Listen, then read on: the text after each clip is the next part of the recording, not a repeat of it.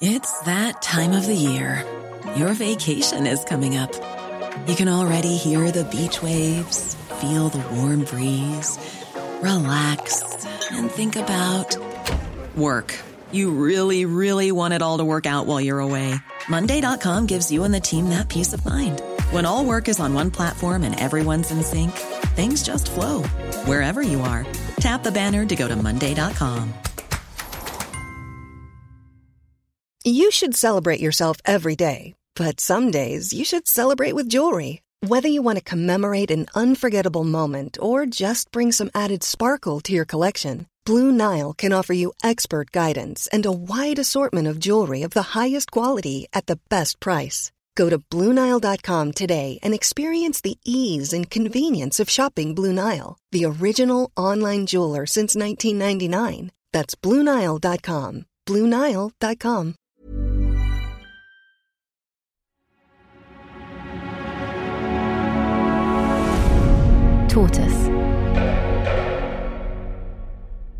Hello, it's Basia here, and you're listening to the slow newscast from Tortoise.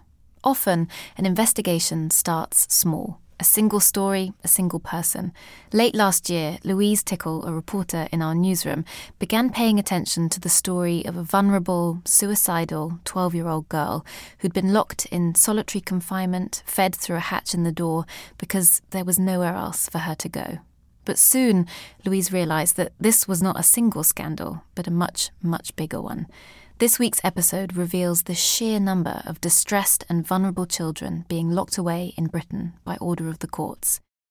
Our investigation has discovered that since the pandemic, the number of children issued with deprivation of liberty orders by the courts has increased threefold. These children haven't committed crimes, they aren't being sectioned under the Mental Health Act. These are children who are being taken away from their families and into state care, and they should be placed in homes where they can be properly treated and the situation de escalated. But the reality is, there are hardly any secure, regulated places for these children to go, so they end up, like that 12 year old, often suicidal, intent on self harm, and locked in solitary confinement, or locked in hotel rooms, or on barges, or in caravans. This is a system that is unsafe, expensive, and unseen. I'll hand over to Louise and producer Patricia Clark for this episode revealing Children Locked Away Britain's modern bedlam. And just before we begin, I need to warn you that this is a difficult listen at times and it deals with self harm and suicide. So, So, you just pop that on. It's early morning, and I'm in a grey hotel room on a rainy day. And I'm about to be transported. Can you Oh, hold that? Oh yeah. oh my god, that's so weird. and you should be able to click That's my producer, and she's just handed me a VR headset. Uh, yeah. to kind of move around. I mean, you can just walk. Oh my god. And suddenly, I'm standing in another grey room, in a hospital. I'm stood in this. I mean, it feels like a concrete walled room. And the first thing that I can see is a single bed.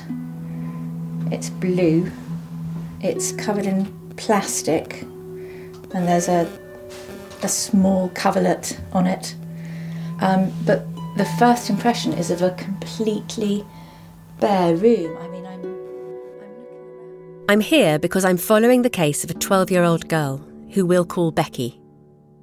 Becky is, by all accounts, volatile, vulnerable, and determined to kill herself. Just over two months ago, she was deemed a threat to herself and others, and, not for the first time, removed from her home and her family. And until just a few days ago, she was living in this room, known as a seclusion room, in the mental health unit of a hospital in Staffordshire. The walls are completely bare, and if I turn to the door, I can see what looks like a large letterbox, which is the hatch. I wanted to visit the room Becky was held in, but the hospital press team told me it wasn't possible. It's set apart from the general psychiatric ward in a part of the building where there are strict access conditions for staff, let alone visitors. Instead, they've given me an online link to view it via this VR headset. Becky has been kept in this room for eight weeks in near total isolation. Pretty much her only contact with human beings is when hospital staff feed her through that hatch. To remind you, she's just 12. So, so it is a room that's been very well designed to keep people safe. But the idea of putting a 12 year old child in here and her being locked in here for days and weeks, it's not designed for anyone to have a life. Everything in this room is designed to stop people from killing themselves. The windows are made of special material that doesn't break. All corners are rounded off, and I'm told the furniture is incredibly heavy so it can't be thrown around. But according to everyone who's responsible for Becky, and there's a lot of them, this accommodation is totally unsuitable for her. In fact, not just unsuitable, actively damaging. Becky's story has made national headlines in recent weeks. I know that because I've written the articles and attended court hearing after court hearing. The judge presiding over her case is demanding that social workers and doctors find somewhere for her to go, somewhere considerably better than this. A home where she'll be cared for by properly trained staff and plenty of them. A therapeutic environment where, crucially, she also has a chance to get better. I'm just stood here thinking about my 12 year old son living in this room 24 7 with no access to the outdoors, no access to daylight, no stimulation of any kind. It's just empty. And what that would do to him. I think it would send him mad. The problem is, there is nowhere for Becky to go. Not a single bed is on offer in any registered, regulated, secure care home across England or Wales. The system is full. The, the system is full to the brim. And I'm telling you about Becky not just because of the horrors of her situation, but because actually, her story isn't an exception. She was in danger all the time. She was walking down motorways in the middle of the night on her own to come home. There are scores of others just like her. Desperate children. Sometimes victims of abuse or trafficking, or with learning disabilities, or they've got undiagnosed autism or a mental health condition. And they come to the attention of police and social services when they're distressed, emotionally dysregulated, and ultimately, often, suicidal. These are children who can't go home, but who need keeping safe, and who need a chance to heal.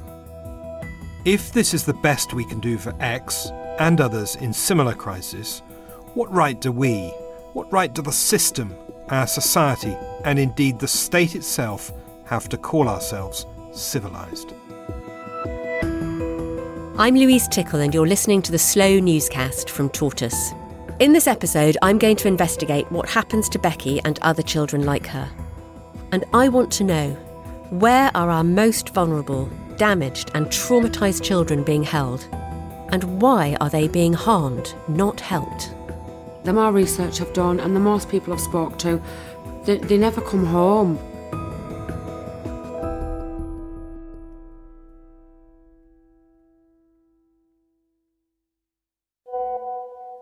I've been to see Becky today. She's still in seclusion. I took her a collage of her favourite pics to stick on her window. She reports not being outside other than one time, but she can't remember when that was. I got in contact with Becky's mum, Lydia, that's not her real name, after the first court hearing I attended at the end of January. We spoke over WhatsApp. I'm sharing the messages with her consent. Becky has always struggled, from walking age, really. Becky grew up at home with her mum and two siblings and lived there until last year. Everyone says she's a really bright, clever child who loves playing outdoors, adores her pets, and spending time with her horses. That's when she's happiest. But life for Becky has been tough from the outset. She wouldn't sleep, always talking, bouncing about. By year one in school, aged six, she had five excluded periods from school. From a very young age, she struggled with behavioural issues. Lydia tells me that when Becky was seven, her school made her work alone in a small windowless room because she was so disruptive. We moved Becky to a special school midway through year four. She stayed there 18 months, thriving. Then COVID hit and the school shut. She was in year six. Then she spent 18 months without education. Everything came to a head last summer. Becky's behaviour became volatile, so dangerous that her mother could no longer manage her. She was put into various temporary, unregulated placements. In one, she was abused and neglected by the staff. Eventually, the council placed her in a travel lodge, which she quickly trashed. She assaulted staff and police. Aged just 12, she was charged with criminal damage and brought in front of the magistrates. That day, while she was in a holding cell, she took a smuggled overdose of antidepressants. Becky has never self harmed, cut herself, taken an overdose in my care, only in social care. Becky needs an army, and her soldiers left her fighting alone. With nowhere for her to go, Becky was sent to another temporary placement. En route, she attacked her care staff again, this time while they were driving. She pulled the handbrake on the car, ran along the motorway, climbed up a building, and tried to jump. I don't know if people necessarily understand what it means for a child to be at that level of risk. I wonder if you could explain what that looks like. It looks like a, a very angry young person. It looks like a very, um, I want to say, cornered. They're feeling cornered by life and they may thrash out in a number of ways. It's often the case of being ignored or um, feeling under threat. Uh, the ways that that drives behaviour can look to the outside very uh, deterrent, aggressive, kind of thoughtless, chaotic, but they are a, they are a reaction to those feelings. Kathy Evans, Chief Executive of the charity Children England, has worked with dozens of children just like Becky. She's careful not to describe them as violent or aggressive. Often they're deeply vulnerable, traumatised, and are acting from a place of almost unfathomable distress. Kathy Evans explains that it's important to de escalate children in this state by providing them with what's known as secure accommodation. That's a home where children are supervised 24 7, sometimes by multiple care workers. They might, on occasion, be locked into that home. And ideally, they will have therapeutic care from highly trained professionals to help them transition back into their community and their family. But even the best secure accommodation is seen as an absolute last resort, and it should be a temporary solution to diffuse a crisis.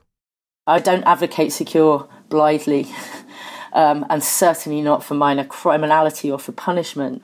But I definitely saw some children for whom what was needed was a period of time during which being able to run off, or being able to um, smash things up, uh, was just taken off the equation to see if we could get to better understand and look after them and move them from that state of chaos and danger to feeling uh, better able to manage and to, to feel safe. But because of the severe, long standing shortage of secure accommodation in England and Wales, there has been absolutely nowhere for Becky to go. That's why she's been locked into this seclusion room and as her mum describes, she's not getting better, she's getting worse. Becky was quite emotional today, and she never cries, but she was crying. Toughest visit I've had seeing her crying, not being able to hug her. She buried her head in my hand through the hatch. All the court hearings about Becky's case take place online. And while there's no grand courtroom or judges in imposing robes, the clerk is clear that these cases are no less serious because they take place on Microsoft Teams. This is the second of these cases I've had today. The second highly dysregulated teenage girl who needs support and is not getting it. This is Mrs. Justice Lieven, the High Court judge overseeing Becky's case. No recording is permitted in court, so an actor is voicing her words. There are 20 odd people on the link, from the Council, the North Staffordshire NHS Trust, and lawyers galore. There's also Becky's mother, who really wants her to come home. The judge wants her home too when she's ready, but now isn't the right time. Becky's still too volatile. She needs to stabilise first. In this particular hearing, the local council and the NHS have been asked to provide court documents suggesting a suitable placement for Becky. But they filed their paperwork late, very late, and so the judge doesn't have the information she needs. I'm sure some in this hearing will think this is ridiculous, but given I have no evidence, I will have to rely on Google. The name of one possible care provider, which is all she's been given, is throwing up unhelpful results. It's just coming up with restaurants. It's not the first time something like this has happened, and Mrs. Justice Lieven is at the end of her tether. Miss Tickle must be getting an extraordinary view of the conduct of family litigation. This is a particularly badly run case, but really, this is not a way to proceed. It's just embarrassing. Vital court documents filed so late the judge barely has time to read them, weeks turning into months of delays, with no good options being put forward for Becky. A judge having to Google to find information about a placement for this child who is in such distress that she keeps trying to kill herself, sometimes several times a day. To be clear, family court hearings are held in private. Usually the law bans reporting.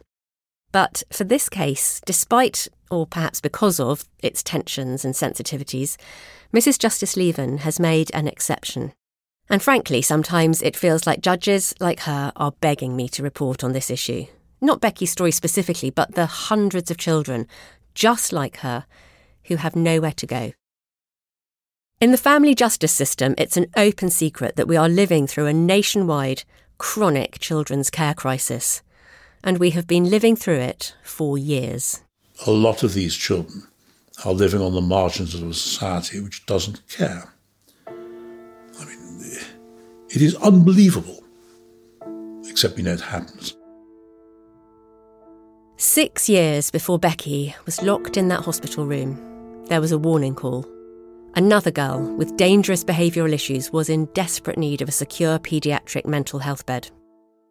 She became known as Child X when her case was heard by the country's top family judge, Sir James Munby. Like the judge in Becky's case, he was tasked with overseeing somewhere for X to go. But he couldn't help her either, because nothing was available. And so he published what is now a famous judgment. It is a disgrace to any country with pretensions to civilization, compassion, and dare one say it, basic human decency, that a judge in 2017 should be faced with the problems thrown up by this case, and should have to express himself in such terms. Even when they're angry, judges' language is usually understated, and so Munby's wording was extraordinary. The World at One. This is It led the news bulletins for 24 hours. one of the most senior judges in England and Wales attacks the lack of support services for young people with mental health problems. We'll speak to the former And in particular, one phrase stood out. If we, the system, society, the state, are unable to provide X with the supportive and safe placement she so desperately needs, and if in consequence she is enabled to make another attempt on her life, then I can only say, with bleak emphasis, we will have blood on our hands. Sir James Munby issued his warning in 2017. And in the years since, there have been other furious judgments coming out of the family courts. Just this January, in a case about another suicidal child, the president of the family court told the Secretary of State for Education, Gillian Keegan, to appear in front of him. Her department's responsible for these children. But she asked to be excused. When the judge said no, she sent a barrister in her place. So we don't even know if she ever read his judgment. All of which makes me wonder since Sir James Munby warned that our country would have blood on its hands if we didn't properly care for our most vulnerable children, has anything got better? Or might things, in fact, have got worse? I think that's right. I'll try. I'll try the Department for Education. I'll try the councils as well. I set my producer, Patricia, the task of getting some concrete data, while I went on a journey of my own. I wanted to find Child X. I wanted to know what happened to her six years before I heard about Becky. When I started my search, all I had was the famous judgment. Child X and her family members were, as is usual in judgments, all anonymised. But their lawyers weren't. They were my only hope of being able to get in touch with Child X, and they did their best to help. One day, I got an email saying X's mother was happy for me to contact her. Hello, we found you. We have, eventually. Hiya. Just coming in. X's mother, who we'll call Sylvia, lives on a council estate just off a main road in Barrow in Furness, a neglected seaside town in Cumbria, where the only employment is the submarine industry. Sorry, I'm, I'm, a, I'm a bit of a mess. It's, it's me uh, heart failure, so I look like I've been battered, and I haven't. It's, it's, Oh. it's just. When did your heart start getting in trouble? Sylvia's house is busy. You can tell that lots of people live there. She's sitting on her sofa surrounded by Easter eggs and children's cards, most of them from her large family, who drop in and out as we talk. And Sylvia is eager to tell me about her daughter, Child X.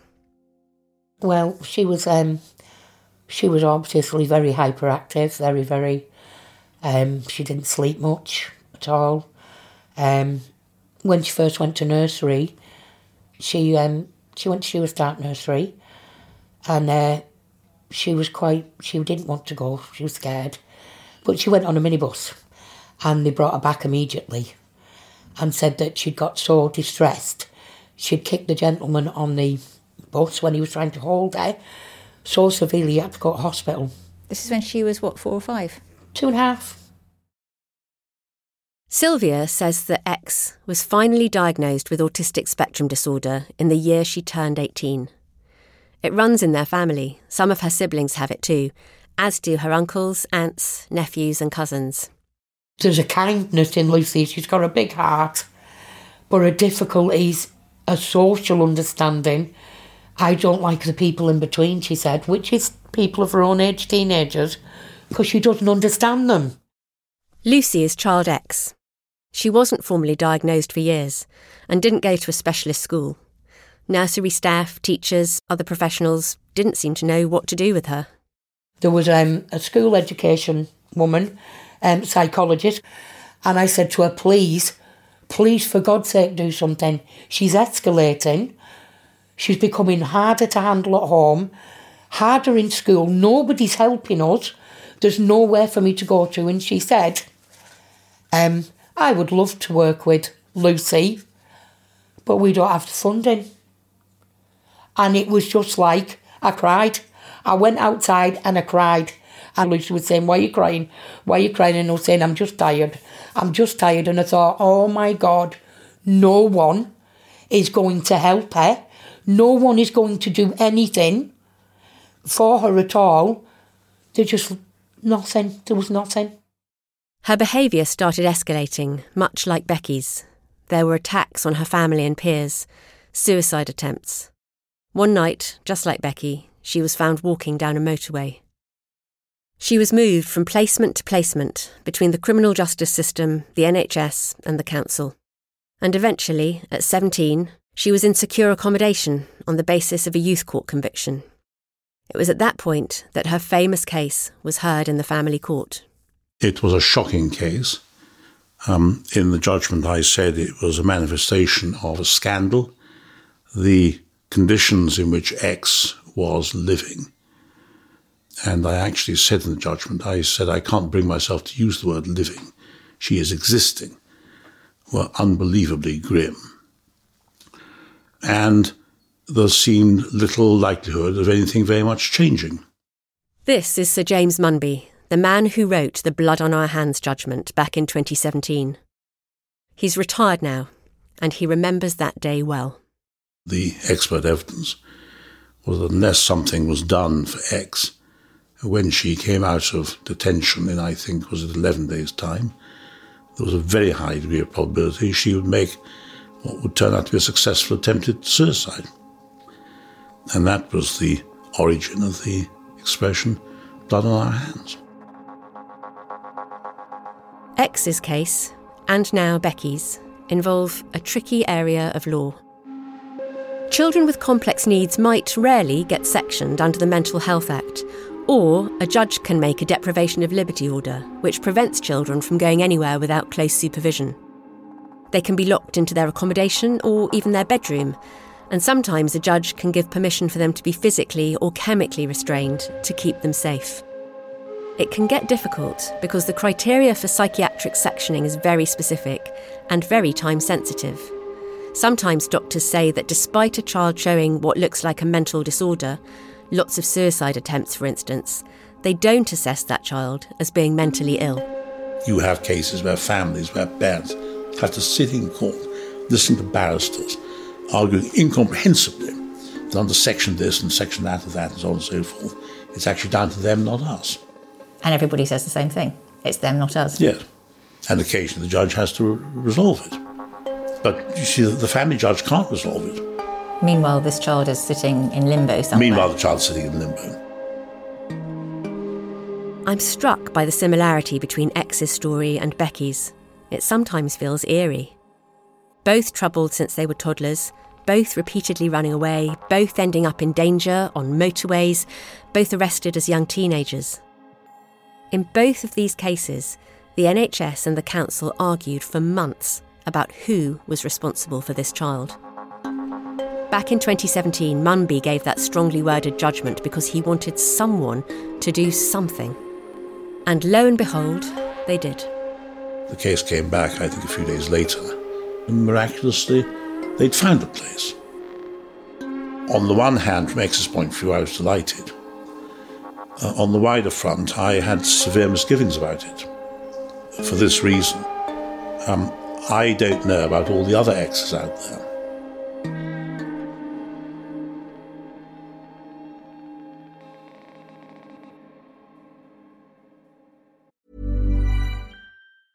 It's that time of the year.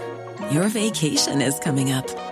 You can already hear the beach waves, feel the warm breeze, relax, and think about work. You really, really want it all to work out while you're away. Monday.com gives you and the team that peace of mind. When all work is on one platform and everyone's in sync, things just flow wherever you are. Tap the banner to go to Monday.com. Jewelry isn't a gift you give just once, it's a way to remind your loved one of a beautiful moment every time they see it. Blue Nile can help you find the gift that says how you feel and says it beautifully with expert guidance and a wide assortment of jewelry of the highest quality at the best price. Go to BlueNile.com and experience the convenience of shopping Blue Nile, the original online jeweler since 1999. That's BlueNile.com to find the perfect jewelry gift for any occasion. BlueNile.com. Hi, I'm Gemma Ware, host of the Conversation Weekly podcast. Each week, I get to speak to some of the smartest people in the world as they connect their new research to the biggest news and issues of today. You'll get a bit of everything from how women are changing North Korea, to the emerging science of interoception, our sixth sense, to the importance of intellectual humility. Follow the Conversation Weekly for new episodes every Thursday and read more stories direct from academic experts every day on theconversation.com.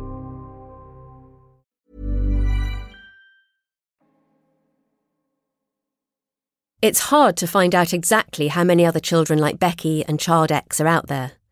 But in the four years to 2021, the number of applications to deprive children of their liberty more than quadrupled. Based on numbers since last summer, the Nuffield Family Justice Observatory predicts that 1,300 children will be subject to deprivation of liberty orders over the course of the year. So when judges who, you know, some of the most senior judges in the country who oversee what's happening to these very vulnerable, complex children, they keep publishing judgments that are literally screaming out for help. Does it make any difference? No. No. It didn't translate into any improvements whatsoever. Things have got worse, they haven't got better. This is Mark Carr, Deputy CEO of the Children's Homes Association, which supports providers of residential childcare. I'd say the sector's probably at about 95% full. Certainly, the last 15 years or so, uh, local authorities have been given significant increase in statutory duties of what they have to do. But unfortunately, the government just doesn't send the check to go with it. You know, two of the core spending areas are children's social care and adult social care. Um, adult social care is much more political. Um, they vote. So actually, funding has been you know, much more protected or increased for adult social care. Children in residential settings are just not a priority for government and they're just not interested. It's not just a lack of bricks and mortar. Even if there were enough homes, there is an ongoing workforce crisis because people can earn more at a supermarket than they can looking after troubled kids. And the sector is inherently precarious because private providers can do as they please. One of the biggest has just abruptly closed 28 residential care homes because of market challenges, leaving councils in a panic and vulnerable children no option but to move. Add to this the fact that few people running a business want to take on the risk of housing a highly complex, volatile child. They're really risky uh, centres to run. We know anecdotally that the gaps that are there are generally the fourth bed in a three bed home or something. So you're that children's home manager, you've looked at the referral come through, and you've looked at that child and go, I cannot jeopardise the progress that I've made with these three kids by bringing in this potential grenade. So, where do children go when they can't get secure accommodation that's registered with Ofsted and regulated in terms of care standards? Well, what we discovered is that they end up in unregulated accommodation, where there's no independent oversight of skills, training, or standards, and no accountability for the people in charge. And we know there are children living, we've known this some time, living, being accommodated by local authorities in totally unsuitable accommodation. Like? Well, like there have been children living in tents, there have been children living in caravans, there have been children living in all sorts of unsuitable accommodation. That's right, tents and caravans. Other sources told me they'd come across vulnerable children living in chalets, holiday lets, even on barges. Children end up in places like this because there is simply nothing else. And because these children often need supervision by several adults 24 hours a day, providers charge the councils stupefying sums, a cost that is borne by the taxpayer. And there's little option but to pay up because otherwise, these most vulnerable of children would have nowhere at all to go. So, I've just had a response back from the Department for Education. This is my producer again, Patricia, and she's been collecting data about the severity of the situation. And they did respond to some of my questions, but crucially, they admitted that they don't actually know how many children have ended up in unregistered, unregulated accommodation. Um, they just don't collect that data. So Patricia tried local councils individually. So that's over 170 councils in England and Wales. And I asked them how long, on average, children have had to wait over the past two years for a secure, regulated placement. So they said the average was two and a half months. But then there were eight councils where children waited at least a year for a placement. And a boy looked after by Solihull Council waited at least three years. Months and years of waiting when a child is already at crisis point. So, where are all the children going? So, when they're out of options, they sometimes send children to Scotland. So, in just two years, at least 61 children from England and Wales have been sent up to Scotland because there's nowhere else for them to go here. So that means children are sometimes hundreds of miles from their families. I mean, in one case, three children were sent from Devon all the way to Scotland, which is a nine hour journey just to the border. Um, Herefordshire Council sent 11 children in two years to Scotland. If they're not lucky enough to get a regulated placement in Scotland, hundreds of miles from family and friends, well, they end up in unregulated placements. And it costs a bomb. As the replies trickled in, Patricia and I stared at the sums. Trafford Borough Council spent half a million pounds on a single child over 40 weeks. Other councils gave us fees of £20,000, £30,000, £40,000 a week. That wasn't unusual. The highest we found was £62,000 a week. Over a year, that's 3.2 million. And then we came to the most disturbing answers of all. Finally, we decided to ask the government how many children had died in these unregulated settings. And they told us that they didn't know, they don't collect that data centrally. But we found out that in the last five years, at least nine children have died in these unregistered and uninspected placements, with at least four of those deaths being children who killed themselves, and that includes a 13 year old boy. At least nine child deaths. And that's a conservative estimate because some councils refuse to answer the question and many wouldn't be precise on the numbers. When children in crisis aren't given the help they need, inevitably they will get worse. Becky has. So did Child X. So, is it any surprise that children are dying in unregulated accommodation? Here's Mark Carr again. This is a political choice. Where we are is a political choice. There's no denying that. Yeah, anything about spending and resources is a decision made by government. And either we've had over a decade of incompetence or this the situation we're in is by design. He doesn't blame the local councils or the NHS, at least not exclusively. He says it's a matter for the Department for Education, which holds overall responsibility for children's social care. And so we tried repeatedly to speak to the department. The you know the person that Sandra Andrew McFarlane called out was Gillian Keegan, so yeah. I tried to reach out to her. We kept asking, and eventually, we got sent a press release telling us that the government was banning unregulated accommodation for young people in care aged 16 and over. But with just 128 regulated secure placements across the country, there's still not enough to go round, not nearly.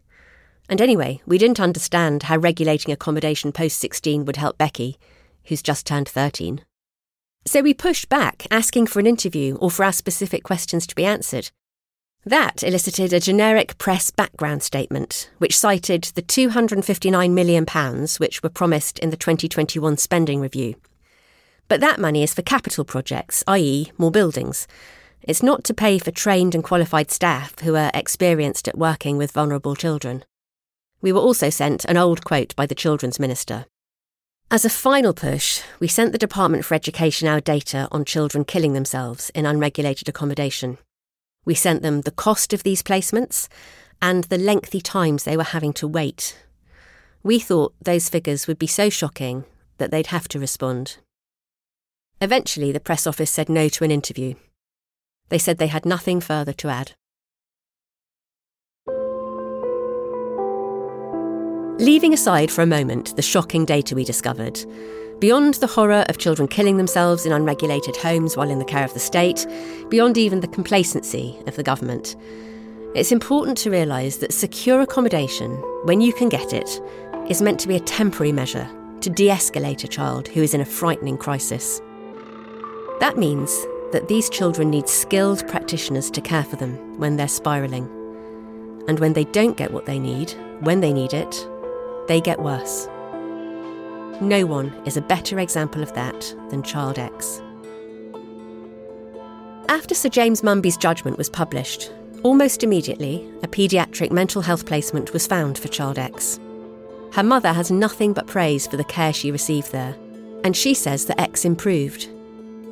But it was a placement in a unit for children, and Child X had just turned 17. As she approached her 18th birthday, she was discharged home and then, seven months later, another crisis. Child X self harmed to a terrifying degree and ended up sectioned in a secure adult mental health unit. Today, she's in Rampton, one of the three top security psychiatric hospitals in the country. Usually, people end up in Rampton because they've committed a terrible crime. But Child X isn't a criminal. I didn't want her around the kind of people that are there. So, what kind of people are there? There is paedophiles there, convicted paedophiles, and murderers. The Krays were in there at one point, and other people like that. And that's not the kind of place that a young girl with ASD and problems like that should be around people like that. Because of her heart and lung failure, Sylvia can't walk for more than about three minutes. She hasn't been able to visit Child X for months. Instead, her daughter writes her letters. I can't see properly, my eyes are all bad, but um, she can't write very well. But she's getting there, she's going to education. And I mean, her writing's not very, uh, if you can see it. Yeah, can I have a look? Yeah. Hello, ma'am. There's a red heart in the corner yeah. with some kisses. Yeah. I'm writing to let you know I'm doing well. I'm doing a story in education for the kids, And I've been reading lots of good books, and they are very interesting. And I haven't read them in a long time. I'm going to the shop, and there's a lot of nice stuff to buy, like getting stuff, like getting stuff for you means a lot to me. When I speak to you on the phone, it makes me happy. Love you lots. Miss you to the moon and back. Love, Lucy. Yeah. And there are lots of kisses at the bottom. Yeah. I get at least one of them a week. I do. As we're talking, X's sister Claire walks in.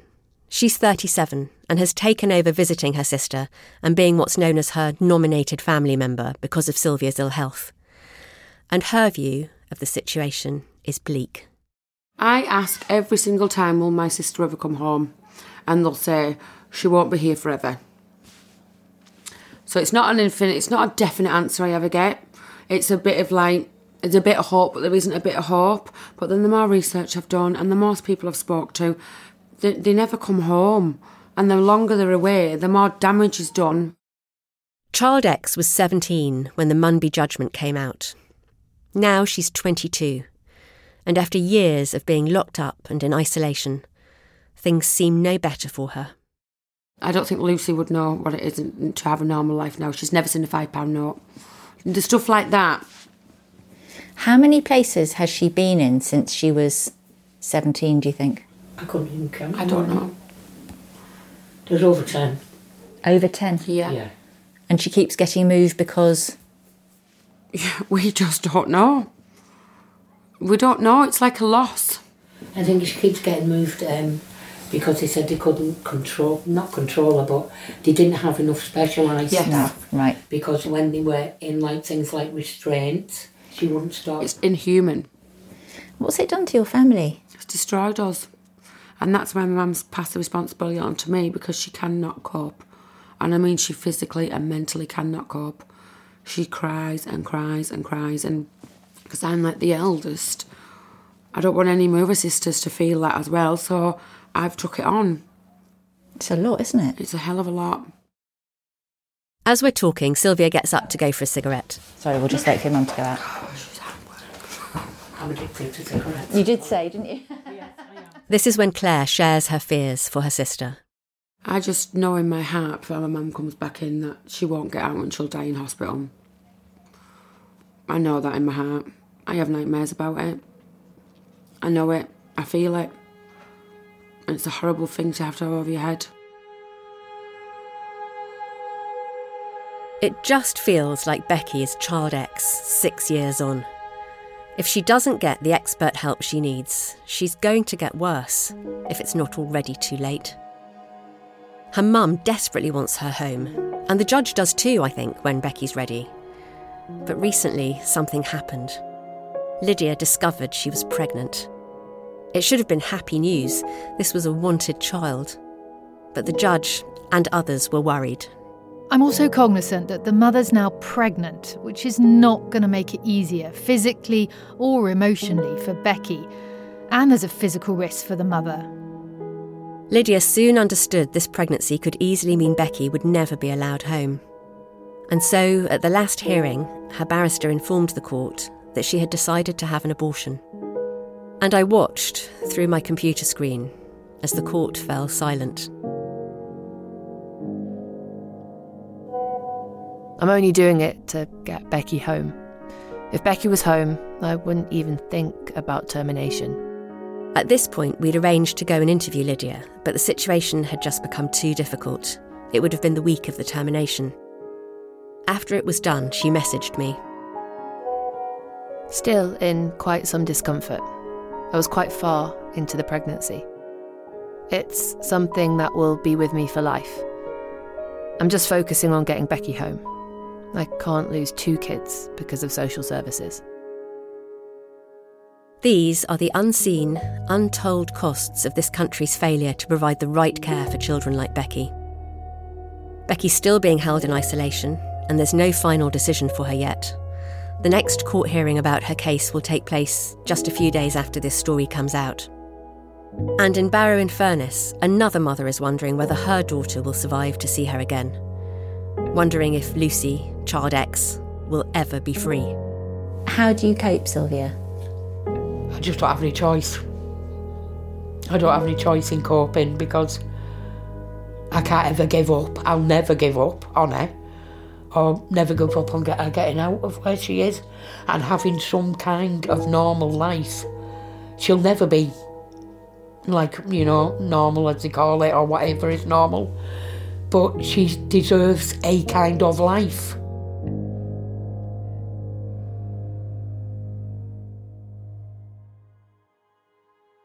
This story was reported by me, Louise Tickle. It was co written and produced by Patricia Clark. The sound design was by Hannah Varrell, and the editor was Basia Cummings. Just a reminder that we've changed the names in this podcast, including Lucy's, Child X's. If you're affected by any of the issues that you've listened to, please ask for help at samaritans.org.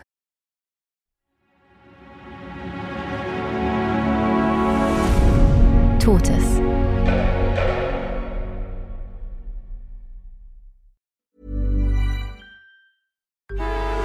Traffic jams, tailgating, pileups. Ugh, the joys of driving. How could it get worse?